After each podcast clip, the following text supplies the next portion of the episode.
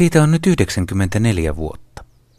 Kesäkuun kahdeksantena 1921 kuuluisa suomalainen luontomaalari Matti Karppanen huomasi kotinsa lähettyvillä Kuopion Haminanlahdessa oudon linnun ääntelevän korkealla kuusen latvaosissa.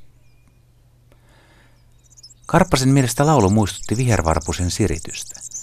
Jostain syystä hän kuitenkin arveli, että kyseessä oli sittenkin harvinainen kultarinta, joka vain matki vihervarpusta. Lintu lauloi samalla paikalla useampana päivänä, ja määrityksen varmistamiseksi Karppanen päätti ottaa asiasta selvän tuon ajan keinoilla.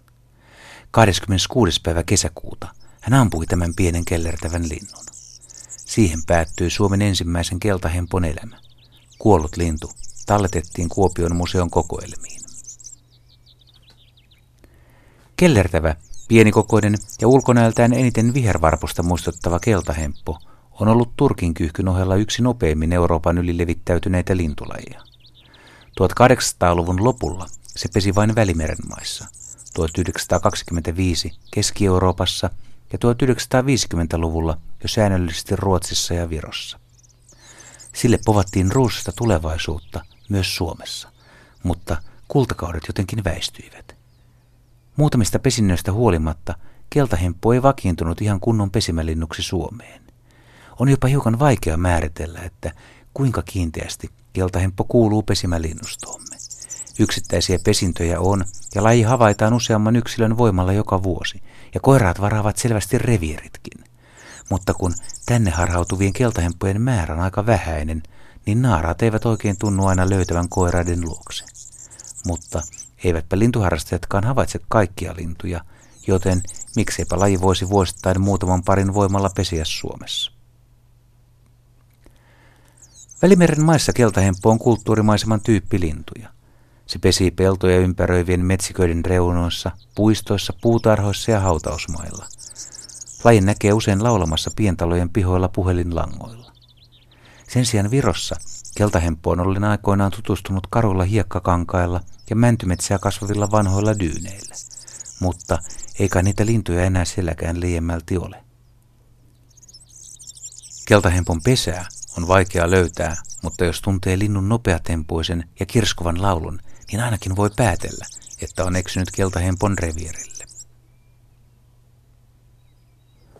Keltahemppo on siemensyöjä ja sen löytää varmimmin hoitamattomaksi jääneiltä kulttuuribiotoopeilta, joissa kasvaa risti- ja mykerokukkaisia kasveja. Tällaisiksi ravintokeitaiksi voi luetella joutomaat, varastoalueet, kaatopaikkojen reunat ja rikkaruohokentät. Näillä liikkuminen kevään ja syksyn mahdollistaa sen, että jonain aamuna edessä ruokailee keltahemppu.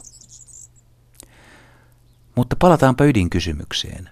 Miksi keltahemppu ei sitten menestynyt Pohjolassa, vaikka 1970-luvulla kaikki näytti ihan hyvältä?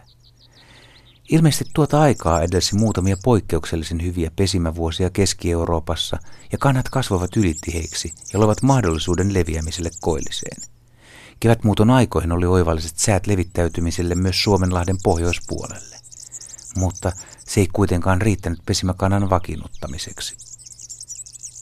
1980-luvun huippukylmät talvet varmasti verottivat keltahemppuja koko Pohjois-Euroopassa. Valitettavasti se romahdutti myös Viron keltahemppokannat, ja ennen kuin laji palaa siellä edes kohtalaisen runsaslukuiseksi pesimälinnuksi, ei Suomeenkaan kai voi toivoa yleistä pesimäbuumia. Lopuksi jälleen omia kokemuksia. Oli toukokuun lopun aamu kotona Helsingin Lauttasaaressa. Piti lähteä tytön kevätjuhlaan. Tuuletusikkuna oli auki ja ritilän takaa kuului tuttu, nopeatempoinen kitkutus. En ehtinyt etsiä lintua, mutta soitin kavereille. Kun tultiin juhlista, bongareita oli kotipihalla ja keltahemppu hyvin näkyvissä. Toinen muisto on uuttöistä, vappupäivänä 2010. Aamulla kun heräsin, rivitaloasuntomme ruokinnalla oli pikkusirkku. Alkuillasta pihalle sirkun kaveriksi tupsahti keltahemppu. Kaksi harvinaisuutta samalle päivälle, ikiomalla ruokinnalla. Se oli onnea.